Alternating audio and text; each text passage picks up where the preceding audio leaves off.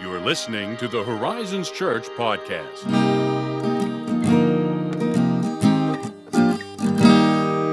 What is up, my fellow dudes? By fellow dudes, There's plural, only one I mean, here. There's there only is one. dude. Just me, just hanging out. I guess there's another dude in the recording room, That's right. whatever you would call that. Would I call that the recording room? I don't know, but he is in there working the magic. Yeah, I would call it the magic room. The magic room.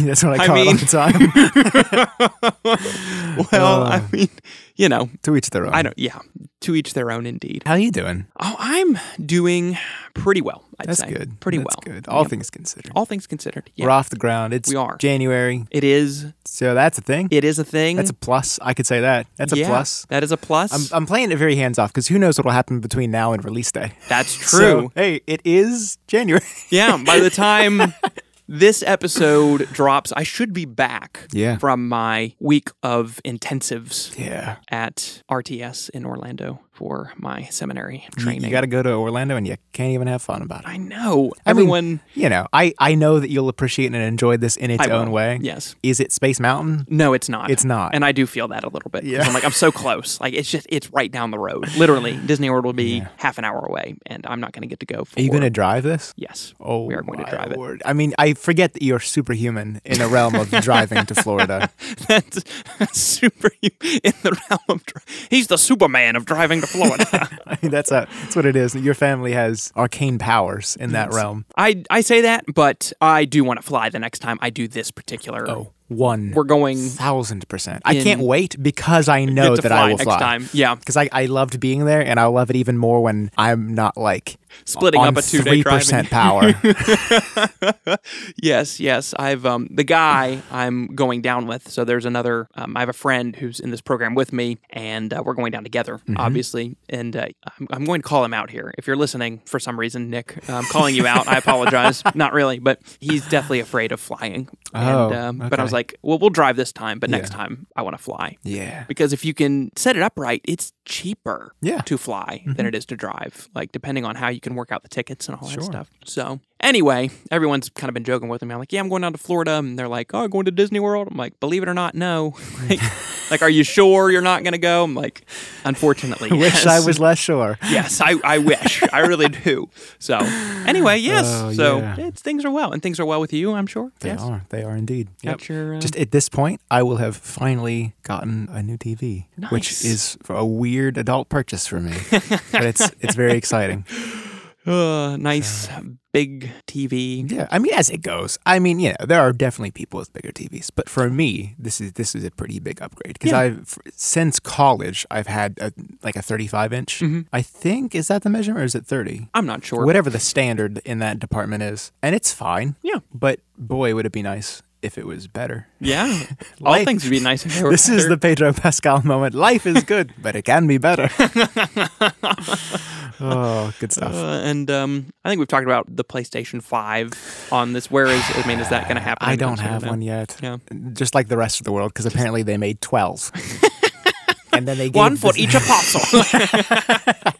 But uh, I mean, you know, I hope by the end of next month. But um, Nice. only the Lord knows. he does. That's true. Well, speaking of things that only the Lord knows, how to unlock the scriptures. Exactly. Uh, no, one of my favorite passages in all of the Bible, since everyone's asking what one of my favorite passages Hey, in all the Bible is. You didn't know that, but I wrote that down. That was my Oh, question to yes, ask that you. was the question to ask. One of my favorite passages is Luke 24, 13 to 35. And this is the passage where Jesus appears to two of the disciples who are on the road to a village called Emmaus, and he catches them none the wiser after his resurrection. And uh, it's one of those most human of Jesus' moments. You know, I say that as if there are a difference between his divine moments and his human moments, but you know what I'm saying. He casually strolls up to these two guys, knowing full well that they're talking about his death and knowing full well what all the hubbub is, but he's still all like, you know, what are you guys talking about over here on the road, you know? and it's just this kind of winsome, playful, awe inspiring account, I think. It is very charming, and it's also super in character too.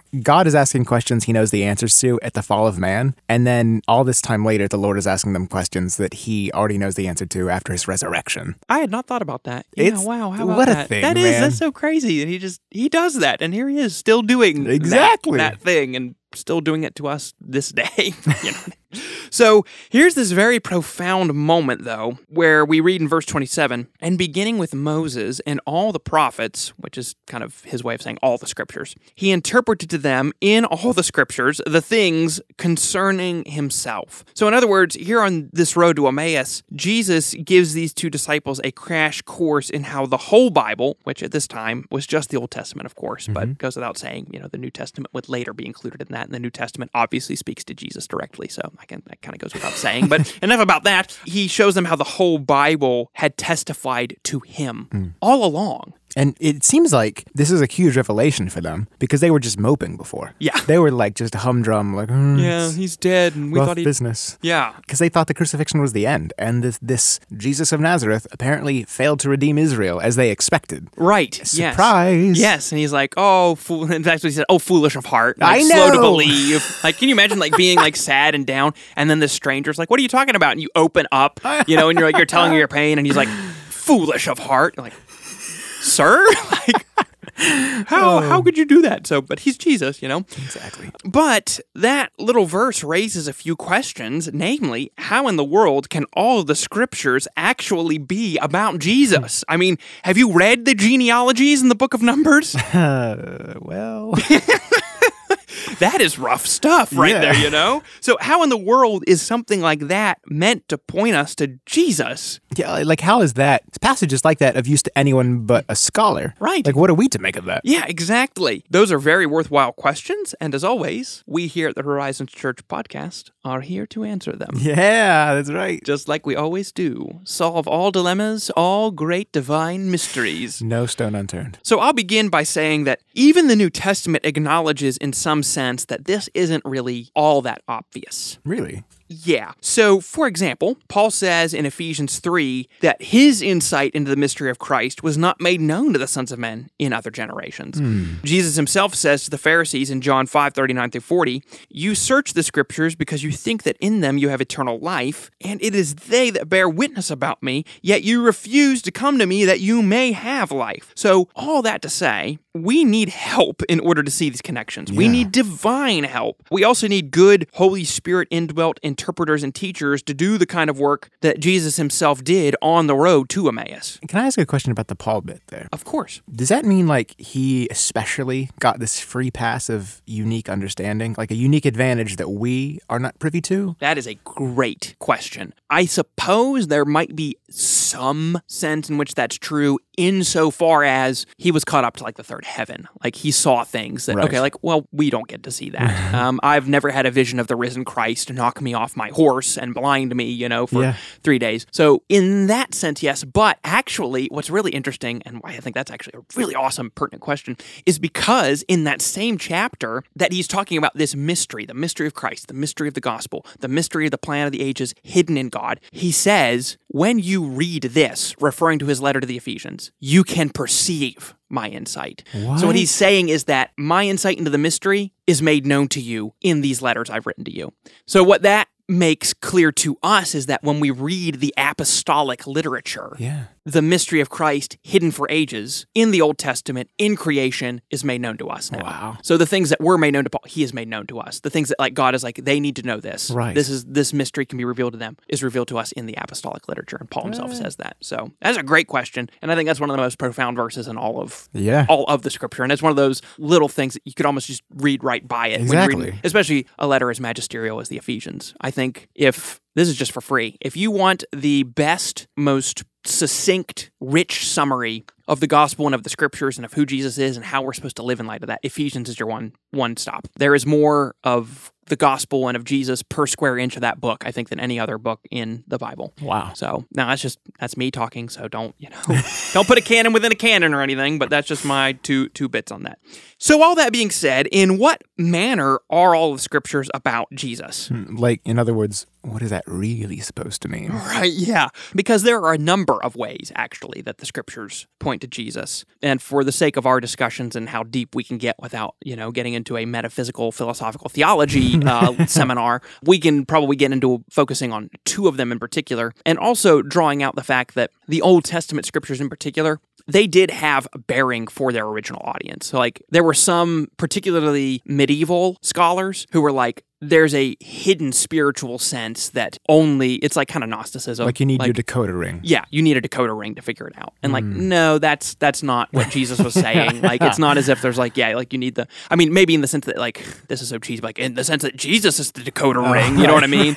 but not like you know you need some sort of Gnostic ritual Hmm. To you know understand these things. So the two that we're going to particularly focus on, and we will dig into each of them in two subsequent episodes, Nice. are typology and messianic prophecy. Hmm. Those are the two. Now that you said those, I really am glad we're doing two separate episodes. Not really great at explaining either one. I mean, there's a, there's a lot to dig into with each of them, a lot. But just as a rough overview, messianic prophecy is probably the most familiar and uh, quote unquote straightforward of the two. So, messianic prophecy would involve those passages that most of us know and love, like Isaiah 7:14, "The virgin shall conceive and bear a son, and shall call his name Emmanuel." So this is like this extremely clear, more on the nose, unmistakable references to Christ. Right, the kinds of things that when you're reading your Old Testament as a Christian, you'll read that and be like, "That's about Jesus," Okay. like you know, without You even really having to think know. about it. Yeah, like um, Isaiah 53 is another one. You know, you read about this servant who was crushed for our iniquities Yeah. Mm-hmm. and uh, bore our sins. Like, oh, that's Jesus. Like we know that. Like you don't even have to like really think about that. now, messianic prophecy can get a little funky, so to speak, in that when you're reading perhaps a particular passage in the Old Testament, like Isaiah 7:14, and you might come to a moment where you realize. Oh, wait a minute. It looks like maybe the original author thought that that prophecy was fulfilled in just the next chapter. Hmm. So, like, for instance, Isaiah 8, he says, I went to the prophetess and she conceived and bore a son. Oh, So there seems to be this connection. Isaiah seems to see a level of fulfillment in that prophecy Yeah. there. But then what we'll dig into much more deeply, because this is a really long conversation, is that what the New Testament authors make clear is there's kind of like these levels of fulfillment. Hmm. An image that I like to think of that I don't know how exactly accurate it is, but like when it comes to Old Testament prophecy and fulfillment and all that stuff, it's kind of like this fountain. So you have like this this source of like God's word, the prophetic word bubbling up out of this fountain. Hmm. And then you have like this little top ring around it and it catches the water. that's a level of Oh, fulfillment. okay. But then we come out later and there's this larger ring underneath and oh, now that's a level of fulfillment. And then it just you keep discovering more fulfillment that's like it's completely true and it gets more and more I feel like somewhere there's a joke, but a non-joke about the fullness of time. yeah. Like at the end of this fountain is the fullness of time. yes, exactly, exactly. But we'll talk about that more in an episode where we'll actually dig into this because that's where you get folks like a Bart Ehrman or guys like that who would argue like, well, New Testament authors are just taking these prophecies out of their out of their context and using them to advance their own agenda, um, which is interesting on a number of levels. But like I said, we- we'll get into that in another in another episode. Typology, on the other hand, is much more wide ranging and uh, really can be found to some degree in all of Scripture. So, for a quick example of how this would work and how it would not work, we'll take the example of the tabernacle, or as it's sometimes called in the Old Testament, the tent of meeting, was the place where God's glory dwelt with the Israelites while they were wandering in the wilderness, before they'd conquered Canaan, before the temple was built, all that stuff. So, you have this tabernacle. So is this supposed to be like in an, an obscure sense? It's meant to foreshadow that, like, okay, God dwelt within the temple as the Holy Spirit now dwells in us. Is that the sort of thingy? Yeah, so you have exactly those kind of these parallel connections and these layers and all of these things that are like he's getting us to It's a picture of what is to come. Yes, and that's exactly what the author Hebrews draws out all throughout his letter. And what he explicitly says, he's like, these things, tabernacle, temple, all these ceremonies, all these rituals, they were shadows of the ah. thing to come. I see. I like that description. Yeah. So like, you know, you get when the shadow, you can tell, you know, you can get the form, like Exactly. the rough, you know, outline of something from its shadow, but you don't know what it is mm. until you can see it. So that's what typology is. We get shadows of Christ in the Old Testament. So if we take the tabernacle, as you pointed out, speaking very generally, the glory of God took up residence, so to speak, in this earthy structure, this tent. In Christ, the glory of God took up residence, so to speak, in another earthy structure, in this case being a body.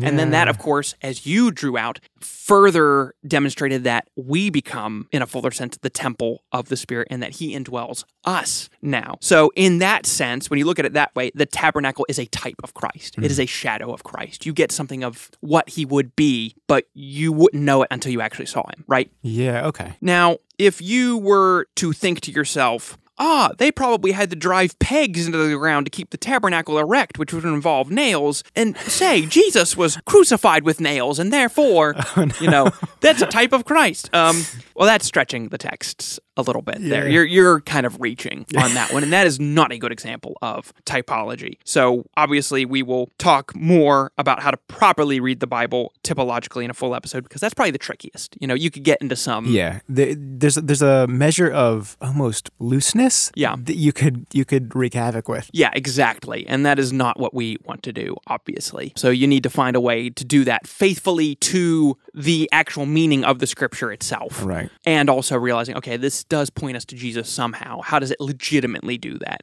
I just remembered Charles Spurgeon was lecturing his students once about this practice and preaching because he was a guy who, if I'm remembering correctly, I think it was him who famously said, if you don't have Christ in your sermon, you don't have a sermon. Ah. Um, you know, come back to me, sir, when you have Christ in your sermon, and then you can preach. And he, I, I think he also said, as all roads led to Rome in ancient days, so all the roads in Scripture lead to Christ. So he was very serious about this. Yeah. But then he was also very adamant, like you cannot abuse this or do it wrongly. And um, That's I can't remember which example it was, but he talked about a preacher in his day that no one knows the name of now anymore, of course, because they weren't Charles Spurgeon.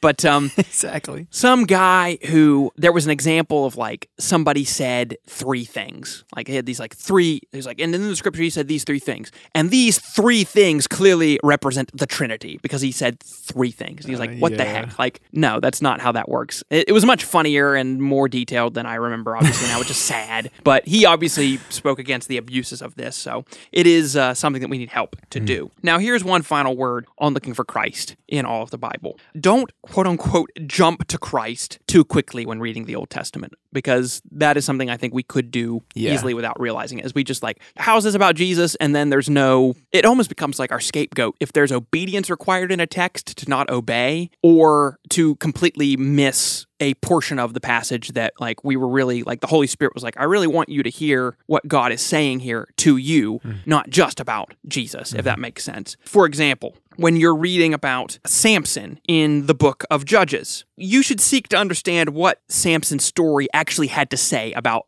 ancient Israel and what that story has to say about our own human hearts, like our own proclivities towards sinfulness, right? Because mm-hmm. Samson was not, he was really not a great guy. Not, really not a not a beacon. No, he was not. So you want you want to understand that. Understanding that, you're in a better position to ask, how does Samson show me about Christ? Like, what does he have to show me about Jesus? Yeah. Um, because he does, you know, in spite of his, I mean, glaring weaknesses and his terrible sins, there are things that Samson shadows Christ. Yeah. There are areas in which he does that. So, on that note, you can always learn how to read your Old Testament better by learning how the New Testament authors read it because they're the infallible guides on the subject. So, if you really have a question on that, the apostles, they did the thing, you know? They did the thing. I mean. Jesus did that too. Jesus was always quoting the Old Testament Yeah, scriptures and revealing what they fully meant. I think we've talked about that in our Ten Commandments stuff. He would go to the Pharisees and they'd be like, I haven't broken the commandment about committing murder, so I'm fine. And he's like, Well, Well, well, underneath that, like that commandment to commit murder is true, and the fullest meaning of that is you can't be unjustly angry at your brother in your heart because that is the heart of the matter is you murder because you're angry and envious. So anyway, yeah, you want to know how to read your Old Testament better?